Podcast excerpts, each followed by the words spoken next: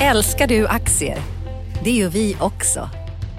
Sea Worldwide Asset Management är en av Nordens största oberoende aktiva aktieförvaltare och har samlad kunskap sedan 1986. Ta del av vår kunskap på seaworldwide.se. Bokstaven C, worldwide.se.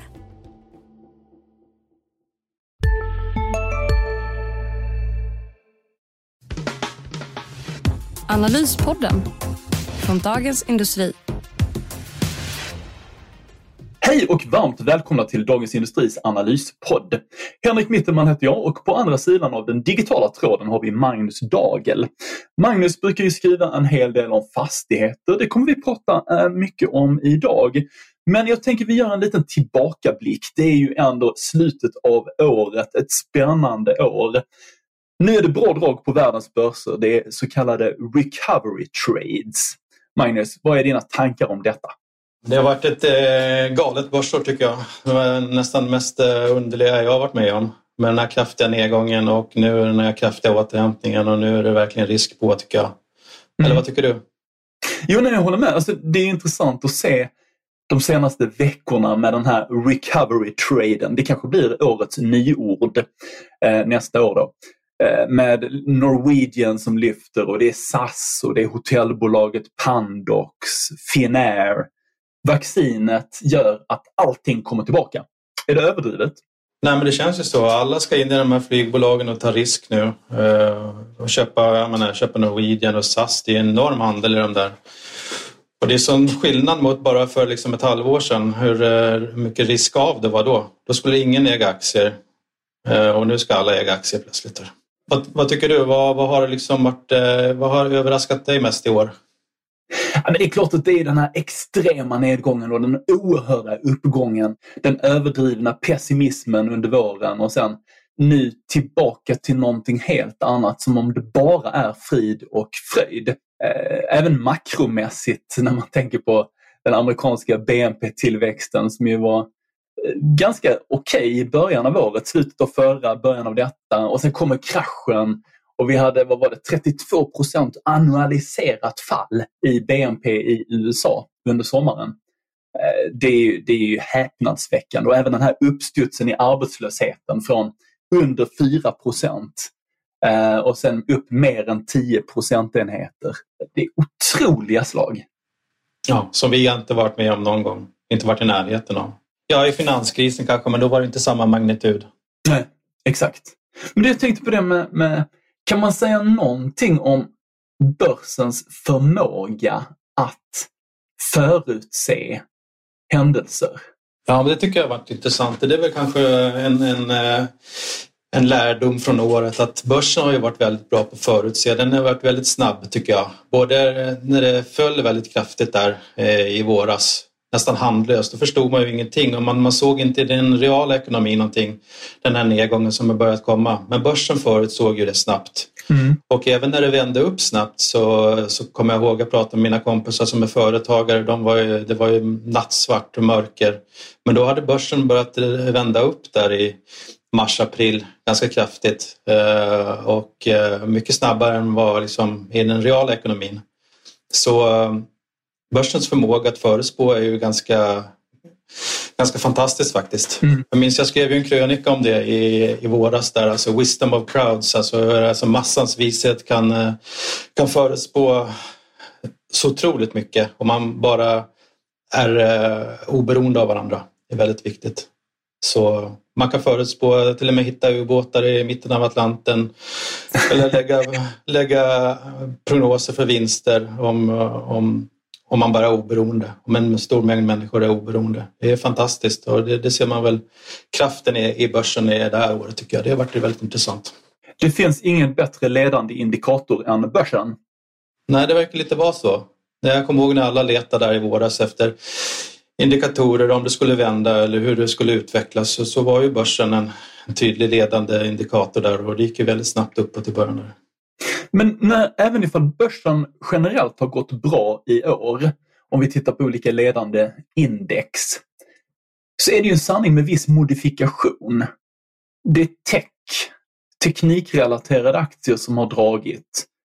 värde, så kallade värdeaktier har inte gjort särskilt mycket. Nej, verkligen inte. Det har varit ett väldigt tudelat år.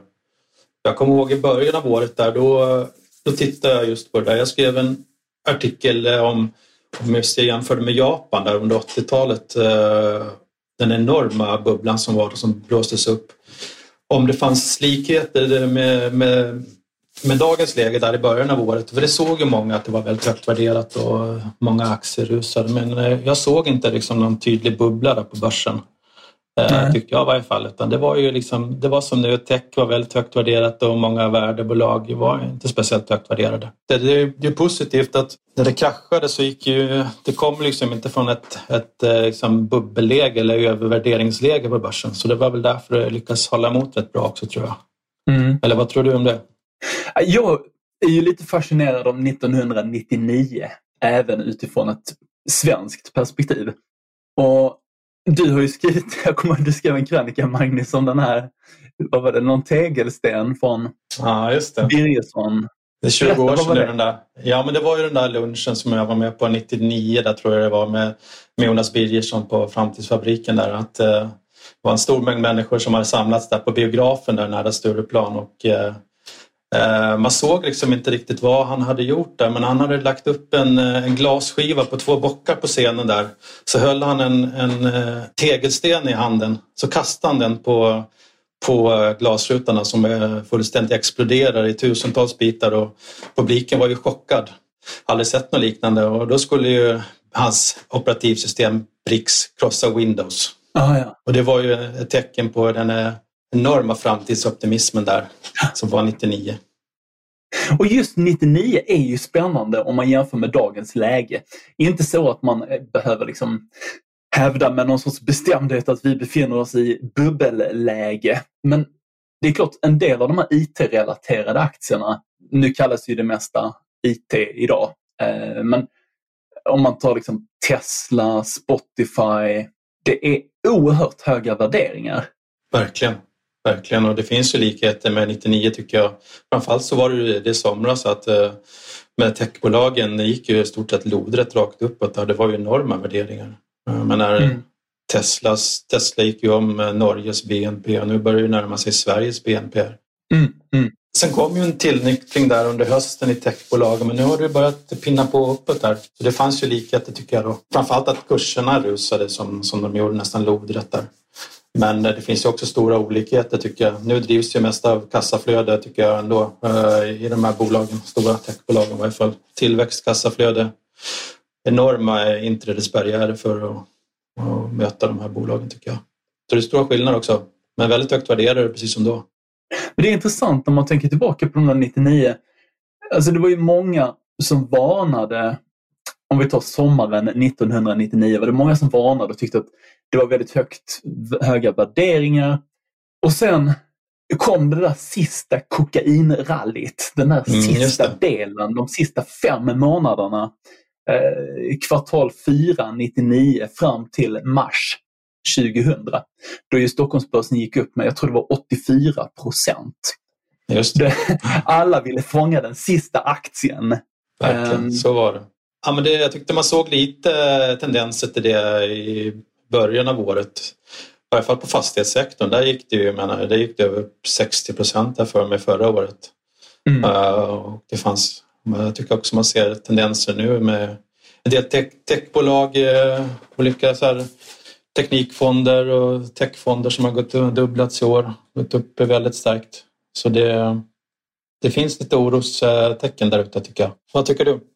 Ja, alltså, jag tycker det är väldigt svårt. Det är ju naturligtvis en, en, ett understatement. Men det är ju väldigt stort gap i värdering mellan olika sektorer.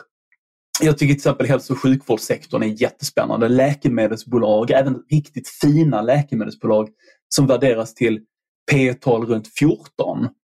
Mm. Och sen har vi liksom en del av de här IT-relaterade bolagen som ja, de värderas till liksom 100 gånger försäljning och sånt där. ja. och sen har, vi, sen har vi bankerna som är väldigt svåra att, svåra att egentligen säga någonting om. Väldigt låg värdering på bankerna generellt. Mm. Men mm. det finns väl också ett skäl till det när politiker stryper utdelningsmöjligheterna. Ja, det var ju de som sa att det enda som lockade med bankerna innan det var det utdelningen, den goda utdelningen. Ja. Och nu får man inte ens det. Så. Men samtidigt är ju de, jag tycker bankerna är ändå lite underskattade. Ändå. Det är ju det är otroligt repetitiva intäkter i, i bankerna. Mm. Alltså de tjänar ju pengar när alla sover, tycker jag.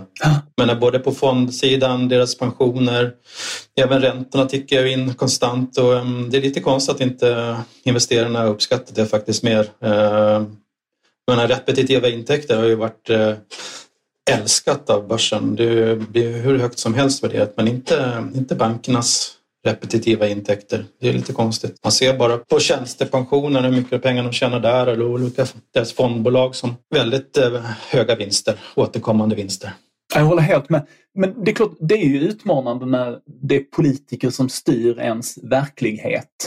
Och det är väl lite där bankerna är fångna i det här politiska spelet. Och jag skrev lite i DI idag, onsdagen den 30 december, så skrev jag lite om mm. bankerna och utdelning och att det, det är klart att det, det, är helt paradoxalt på något sätt att man stryper utdelning vilket gör till exempel att Wallenbergstiftelserna inte kan dela ut forskningsanslag till bland annat den medicinska forskningen. Uh, och man liksom, är detta, det, det, är liksom ett politiskt spel. Den rödgröna regeringen vill gärna skicka ut det där budskapet till sina potentiella väljare att det bara är rika krösusar som tar emot utdelning från bank. Men så är det ju faktiskt inte. Nej, det är ju inte så, utan det är ju kontraproduktivt. Utan utdelningarna går ju mycket till stiftelser. Det såg ju jag när jag jobbade på bank innan att det är oerhört viktigt för stiftelser att få utdelningar och stiftelserna ger ju bidrag till, ja, till forskning och utveckling och till behövande. Så det, jag tror det är, det är lite kontraproduktivt det där. Mm. Men det, samtidigt så finns det väl ingenting som direkt tyder på idag att politiker besinnar sig. Alltså vi kommer, man kommer tillåta någon form av utdelning nästa år. Men, men eh, det är alls inte fritt fram för bankerna att dela ut pengar. Nej, så blir det nog. Utan, och, och sådana stabila bolag som inte får dela ut, de blir ju snabbt överkapitaliserade. Det är ju, oavsett om det är banker eller andra sektorer. Så. Om det är väldigt lönsamma samma företag som inte delar ut, då blir det, ja, det blir ju snabbt överkapitaliserat. Så det är kanske det vi ser. Utifrån ett rent realekonomiskt perspektiv är det också väldigt trist att, att bankerna inte får dela ut pengar och att intresset för bank minskar så. För det, som, det som hämmar den svenska ekonomin, det finns många saker som hämmar den svenska ekonomin, men en sådan sak är ju att framförallt små och medelstora företag har lite svårt med sin finansiering. Och det, det gynnas ju inte av den här bankbashingen Nej, verkligen inte. Nej, men det, det, känns inte som pengarna riktigt kommer ut till, till de som behöver dem i slutändan. Men gillar vi bank för den långsiktige? Jag, jag är lite tveksam där faktiskt. Det som har lockat det har ju varit de stabila intäkterna och repetitiva intäkterna som jag nämnde där och, och, utdelningen. Men nu ser man ju att hur känsliga de är då för liksom politiska påtryckningar att inte dela ut och det, det, ska man nog väga in tror jag i, i värderingen av de här som marknaden mm. gör.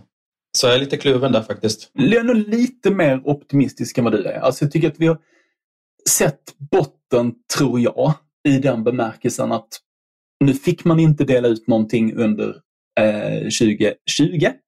2019-vinsterna är helt enkelt inlåsta i bankvalvet. Och nu får man börja dela ut, om än eh, under strikta reglementen. Men jag tycker ändå liksom det går åt rätt håll små, små, små pyttesteg i rätt riktning. Mm. Och Då tänker jag nog att för den långsiktige är det ganska intressant med en väldigt låg värdering. Och där är de svenska bankerna är ju i en helt annan, ett helt annat skick än sina europeiska kollegor. Det finns några fina banker i, i till exempel Belgien har en som är, som är bra och så vidare. Men de svenska står ut på ett ganska fantastiskt sätt med goda möjligheter att tjäna pengar framöver, tror jag. Och inte minst för att vi får en lite brantare så kallade avkastningskurva under nästa år. Eh, när, när de korta räntorna förblir nära noll men att långa räntor kanske går upp lite grann och det brukar vara väldigt, väldigt roligt för just bank. Så jag, jag skulle nog vilja slå ett litet slag för bank. Mm. Vi får inte glömma bort det att pengarna försvinner ju inte för att de inte delar ut dem utan de ligger ju kvar i bankvalvet som sagt. Och det skulle ju kunna bli bra utdelningar 2022 kanske 2023 eh, när det släpper där.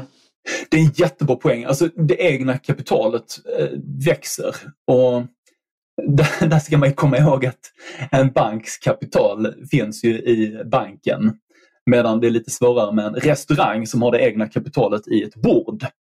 Just det. Då tänker jag det är lite roligare att ha cash. Jag, jag tänkte på just bankerna där med att de är så lågt värderade. Det är ju verkligen typiskt för det här året. Är det inte det på något sätt att, att, eh, att den som har varit värdeinvesterare och försökt leta låga P tal för bankerna och liksom låga värderingar i eget kapital. Det har liksom eh, inte varit någon bra strategi utan i år ska man bara ägt det som har rusat mest. Tesla, Spotify, målbolagen, tech, allting tech. Min kompis sa faktiskt att uh, han har hållit på med aktier i många år. Han sa all min erfarenhet och aktiekunskap har bara, bara, bara varit till belastning i år. Så han liksom, ja. Så men, det kanske stämmer till en, till en viss del. Ja. Ja, desto mer man har räknat i år på aktier och det, man har försökt leta låga P tal och värdera, låga värderingar av eget kapital, då sämre har det ju faktiskt gått. Om man bara köpt mm. liksom det som har rusat, Tesla, Spotify, hållbarhet, kanske tech, då har man ju faktiskt gjort fantastiskt bra i år och kanske inte mm. brytt sig så mycket om den här höga värderingen. Det, det har varit en väldigt bra strategi. Så liksom, även om det är en bubbla och man kliver in Just nu pågår vår stora season sale med fantastiska priser på möbler och inredning. Passa på att fynda till hemmets alla rum, inne som ute, senast den 6 maj. Gör dig redo för sommar. Välkommen till Mio. CSRD, ännu en förkortning som väcker känslor hos företagare. Men lugn, våra rådgivare här på PWC har koll på det som din verksamhet berörs av. Från hållbarhetslösningar och nya regelverk till affärsutveckling och ansvarsfulla AI-strategier. Välkommen till PWC. Så kan man tjäna mycket pengar. Så jag läste till exempel George Soros sa ju det nyligen att When I see a bubble forming I rush to buy, adding fuel to the fire. Alltså han, han, han passar inte på att blanka de där liksom, sektorerna som man ser en bubbla utan han köper dem istället. Det är kanske så man ska ha gjort i år och det har varit en väldigt bra strategi. Han gick ju, han gick tydligen in i moln, molnbolag i somras så kan det vara ett tecken på det. Det går bara så otroligt fort när den där bubblan brister. Ja, det gör ju det. Det såg man 99 där när det här kokainrallyt eh, brast. Det fanns ju inga köpare, det föll, faller ju handlöst. Men det jag tänkte på en, en annan sektor som du har fokuserat mycket på under många år. Fastigheter. En av de absolut bästa sektorerna under det senaste decenniet. Vad är det som driver den? Ja, det har ju varit liksom den perfekta, perfekta världar med både eh, ultralåga räntor och en bra ekonomi. Så de har sam, sam, samspelat egentligen. Jag skrev om det här i, eh, var det i måndags nu? Eh, om, mm. om vinsterna som har genererats de senaste tio åren i fastighetsbranschen. och Det var faktiskt eh, förvånande mycket, även om jag visste att det var mycket då. Så jag sammanställde de 15 största då som har funnits i tio år och det är ju, de har ju genererat vinster på 350 miljarder. Eh, där nästan två tredjedelar är uppvärderingar då av fastighetsbestånden. Och resten är då liksom vinster i, i intjäningen, då, förvaltningsresultatet. Då. Och förvaltningsresultatet det är helt enkelt hyror in minus, minus kostnader. Ja, och efter räntekostnader så att säga. Så det är resultatet i förvaltningen då. Eh, pengarna som blir över där. Och eh, det har ju också ökat väldigt kraftigt de senaste åren. Eh, men, men det har ju liksom på toppen har det kommit de här stora värdeökningarna av, av fastighetsbestånden. Och det är helt enkelt att man skriver upp värdet på fastigheterna? Ja, värdena har helt enkelt ökat då. Det är ju det är oberoende värderare som har värderat de här fastigheterna då, löpande och de har kommit fram till då att, att de har blivit så mycket mer värda helt enkelt. Men om man nu tänker att vi har ju fått en rejäl räntenedgång och det ska ju lyfta värdet på fastigheter. Ja. Och det har vi fått. Och vi har fått den här rejäla uppskrivningen av fastighetsvärden på de fastighetsrelaterade aktierna på Stockholmsbörsen. Hur ser det ut framåt då? Jag tror att det kommer bli svårt att upprepa det här. Utan det har ju varit ett gyllene årtionde tycker jag för, för fastigheter med de här enorma uppskrivningarna och vinsterna som har ökat. Jag tror inte att det kommer komma tillbaka på samma sätt alls. Utan jag tror att det kommer, fastigheter kommer gå tillbaka till de värdeaktierna det en gång vart och som har varit under många långa perioder i historien. Liksom. Det här, jag tror de här senaste tio åren har varit lite av en anomali faktiskt. Eh, att det har varit fantastiskt bra. Liksom. Men det är rätt stora skillnader. Va? Alltså, jag menar, om, man, om man tar logistikfastigheter, en del bostäder. Då har vi höga värderingar om man tittar på de här aktierna i relation till sitt så kallade substansvärde. De handlas över sitt substansvärde. Ja, eget, eget kapital kan man egentligen säga. Just det. Och sen, och sen har vi liksom Sen har vi de andra de andra aktierna, kontor, butikslokaler som har en helt annan värdering. Ja, det är verkligen tudelat där. Börsen älskar ju logistikfastigheter, det är e-handelns spår. Då. Men även bostäder då, som som liksom repetitiva intäkter med låg risk har blivit eh, älskat i år eh, efter coronakrisen. Då. Men eh, just kontor tvekar ju tvekar ju marknaden runt. Eh, vad, vad, vad liksom kontorsanvändningen kommer bli de kommande åren? Kommer det gå tillbaka eller kommer det förändras hur vi, hur vi arbetar?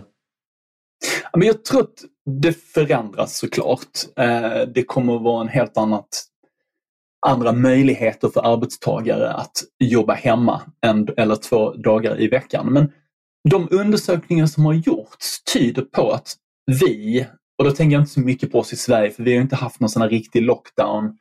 Eh, men de länder som har haft det, eh, där längtar arbetstagarna tillbaka till kontoret. Man vill ha någon form av samlingsplats, man vill tillbaka till det vi hade. Så att jag tror nog att det där gapet, värderingsgapet, är lite överdrivet. Jag tror att vi kommer att vilja ha kontor på ett eller annat sätt. Ja, men så stämmer nog tror jag. Det man ser hittills det är ju att företagen vill inte ha mindre kontor. Det tycker jag man ser. Utan man ser att eh, de vill ha annorlunda kontor, alltså mera moderna kontor med bra ventilation och bra planlösningar och centralt gärna. Eh, men att mm. det är enklare att byta om, mera, liksom, mera mötesrum och så, mera flexibelt tror jag. Snarare än att mindre lokaler eh, verkar trenden vara. Mm.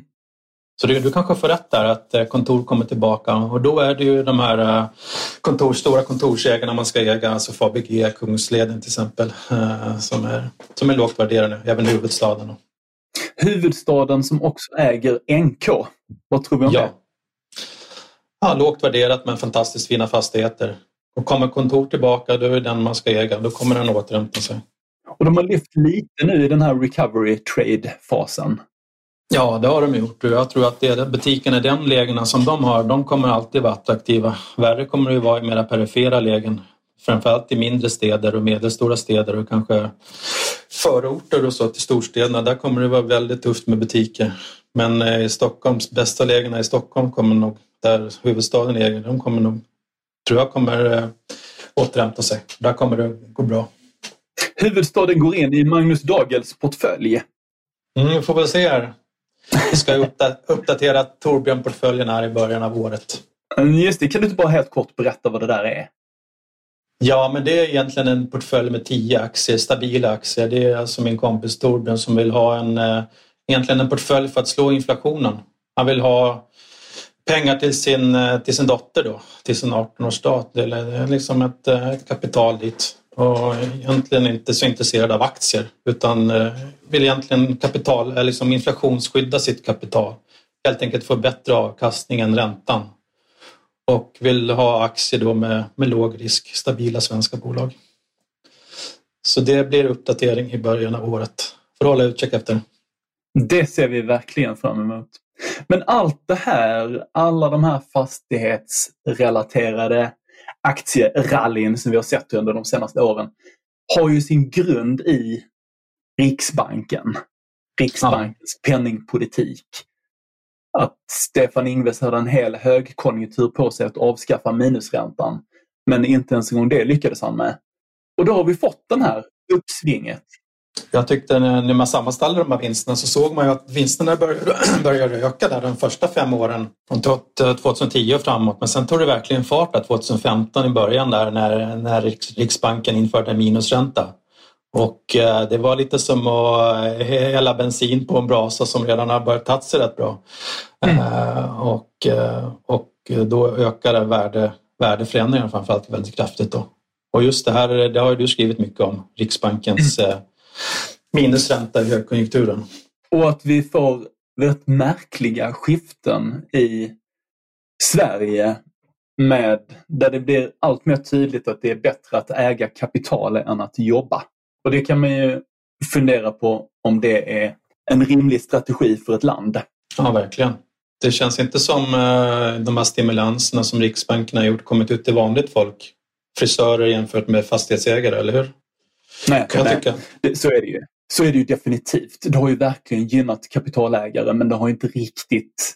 Och det har ju i sin tur naturligtvis kan ju få positiva effekter att förmögenhetseffekter, att man, man om man har haft turen så kan man köpa mer tjänster och prylar och då blir alla lite gladare och så går man och klipper sig lite mer och då blir frisören också glad. Men det är mm. klart att fördelningseffekterna här är ju mer pengar till de som redan har Eh, och mindre relativt sett till de andra. Nu låter jag som världens vänsterretoriker, vilket jag som bekant inte är. Eh, men, men det, det, är fascinerande det vi har varit med om under det här decenniet där där fördelningseffekterna helt har, har blivit ganska skeva med just Riksbankens politik. Men du, Magnus, tiden går ju väldigt fort när man har kul och det har vi just nu. Mm. Nu står vi här inför det nya året. Eh, har, vi, har du någon spaning? Ja, men en, en intressant spaning det är om det kommer bli en rotation som vi pratade om. Alltså, kommer techbolag vara lika hett Eh, i år eller, eller kommer eh, värdeaktier som vi pratat om, bankerna, byggbolagen, industri, kommer de komma tillbaka? Kommer det bli en rotation till exempel? Det kommer att vara väldigt mm. intressant tror jag. Det finns väl lite tecken ändå på det kanske att man ser att techbolagen börjar bli lite väl höga. Det måste ju finnas något stopp liksom, tycker man när, när Tesla är värt lika mycket som hela resten av bilindustrin som tillverkar drygt 500 000 bilar. Det är liksom kanske man börjar vakna upp och se det orimliga i det eh, mm. i år och kanske börja liksom vikta in lite mot, eh, mot bolag som gör trots allt goda vinster som byggbolag och banker kanske, industribolag. Ja, det, det blir spännande att se tycker jag det här året och även om fastigheter om de går tillbaka till värde, värdebolagen som de en gång var. Då. Vad tror du? Jag håller med dig. En tillnyktring, värderingsskillnader som, värderingar som ändras eh, mot bättre drag i de här värdeaktierna, läkemedel, bank, kanske bygg. Eh, där tycker jag också liksom, det här gapet mellan de extremhöga värderingarna för Tesla, Spotify, det, det gapet borde krympa mot de mer värderelaterade, eller vad man ska kalla det, värdeaktierna. Så det, det håller jag helt med dig om. Och samtidigt så tror jag, jag har skrivit lite om det här med utsikter för det nya året. Jag tror ju väldigt mycket på att det blir ett kosläpp 2021 och det är inte bara för att jag sitter här i Skåne utan jag tänker mig här liksom att vi, vi rusar ut, man öppnar ladan och ut skuttar kossorna. De är glada i vårsolens glans. Så det är väl lite vi under nästa år. Då ska vi göra allt det där som vi inte kunde göra i år. Vi ska resa, vi ska göra roliga saker. Och Det tror jag är väldigt positivt för ekonomin. Men en liten för ekonomin men även för börsen och det är väl det vi prisar in just nu. Eh, en återhämtning på alla fronter. Men om återhämtningen kommer då, Henrik, vad, vad tror du? Kommer det kommer behövas lika mycket stimulanser då, både från eh, centralbankerna och från, från staterna här? Är inte det en risk att man drar tillbaka de här stimulanserna då? Jo, inte i form av räntehöjningar. Eh, det här kan ju bli någonting jag får äta upp i nästa nyårskrönika. Men jag tror absolut inte det i form av räntehöjningar. Däremot att centralbanker gradvis under de kommande åren fasar ut de här köpen av tillgångar. De köper ju obligationer eh, och i vissa fall också eh, även aktier Och den typen av stimulans kommer ju att eh, gradvis fasas ut och det tror jag kommer att bli väldigt kännbart på de finansiella marknaderna. Eh, för att det är mycket pengar som ska lånas upp. Stater som behöver låna hur mycket pengar som helst. Och det gör man ju idag genom att emittera obligationer som centralbankerna köper upp. Det kommer ju någon gång där framme att avslutas, det experimentet. Vem ska köpa de här tror du? När det inte, när inte centralbankerna köper de här räntepapperna? Nej, det blir ju, alltså det är inte så att centralbankerna kommer att sälja ut sina obligationer, men det som du är inne på, alltså nyfinansieringen för staterna, det får ju någon annan då göra. Och det blir de traditionella pensionsbolagen som istället för att köpa Tesla Eh, får köpa tråkiga svenska statsobligationer. Och det är klart att det kommer ju bli allt annat lika så minskar det ju efterfrågan på motsvarande Tesla-aktier eh, och ökar efterfrågan på, på de här obligationerna. Så det där tror jag kommer att bli ett problem. Men min spaning eh, gissning får man väl säga, mycket spekulativt.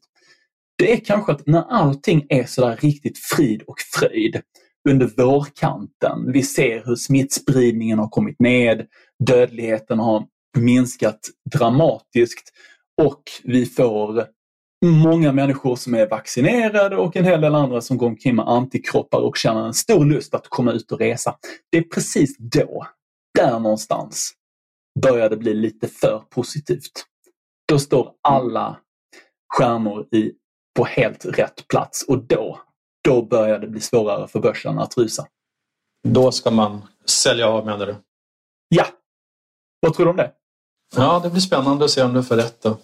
Samtidigt så ser man ju, jag tycker man ser trender som, som är på börsen. De, de pågår ofta längre tid än vad man tror. Det brukar alltid vara så. Mm. Och det kanske är så med teknikbolagen också och man ser den här hållbarhetstrenden, den kommer fortsätta tror jag. Oavsett om det är ett nytt år eller inte. Det, det blir spännande att se om det kommer fortsätta, men jag tror faktiskt det. Vi är fortsatt någorlunda optimistiska men känner en viss oro för att vi håller på att blåsa upp lite bubblor på IT-sidan. Kan vi sammanfatta det så?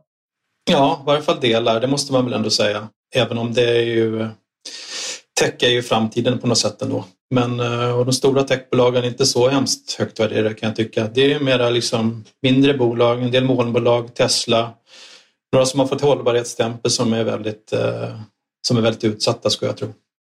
Hållbarhet, Tesla, molntjänster. Där blir man lite orolig ibland. Det låter som det finns mycket för oss att skriva om nästa år. så är det, så är det. Magnus, tack till dig. Tack till er som har lyssnat och gott nytt år. Ja, ett stort gott nytt år från oss. Analyspodden från Dagens Industri. Programmet redigerades av Umami Produktion. Ansvarig utgivare Peter Fellman. Varje vardag klockan sju uppdaterar DITVs Morgonkoll dig om natten och morgonens viktigaste nyheter. Från börsstängningen i New York till läget i den asiatiska handeln. Och strax därefter kommer podden med samma namn. Prenumerera på Morgonkoll du också så är du uppdaterad inför varje ny arbetsdag. Morgonkoll finns där andra poddar finns.